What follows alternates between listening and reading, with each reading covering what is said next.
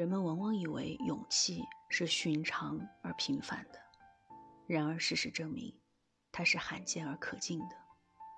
因为懦弱是人类的本性。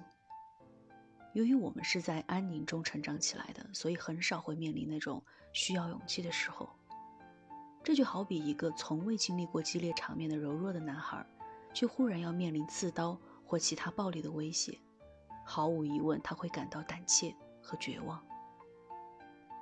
怯懦会蒙蔽我们的双眼，令我们无法看到广阔的天空，而适时的鼓励却常能拨云见日。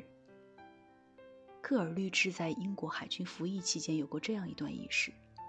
14岁那年，他随亚历山大伯爵远征。当身配步枪列队袭击敌人的船只时，他害怕的连膝盖都在不停地颤抖。他说，就在我将晕厥倒地的时候，伯爵抓住了我的手，轻声地对我说道，勇敢点我的伙计，你很快就会恢复的，我第一次时也和你一样的害怕。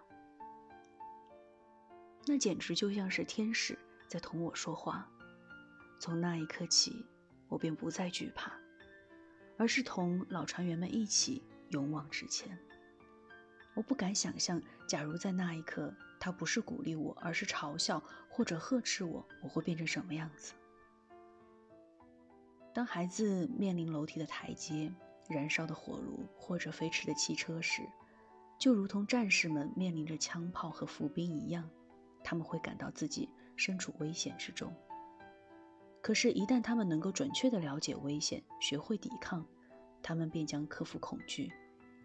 正如老练的马夫知道如何去平稳地驾驭马匹一样，当一个老练的士兵看到枪炮的火焰时，他便知道如何去躲避。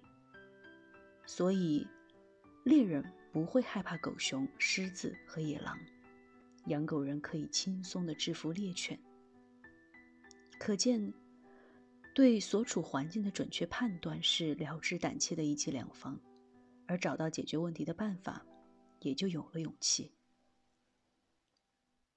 学生之所以会被一道数学题难倒，原因就在于他还没有掌握解决问题的方法。一旦领悟了其中的奥妙，他就会像阿基米德那样令人叹服不已。勇气还在于信念。要相信你的智力和精神并不亚于那些你所崇拜的人。很多时候，危险只是人们的幻想而已。那些不惧困难的人会坦白地承认自己有时候也会感到一丝胆怯。之所以胜利，是他相信自己的身体里潜伏着无穷的力量。这种力量能够使一位虔诚的教徒在面对死亡的火焰时，人能泰然自若地说道，这是上帝为我特制的帽子。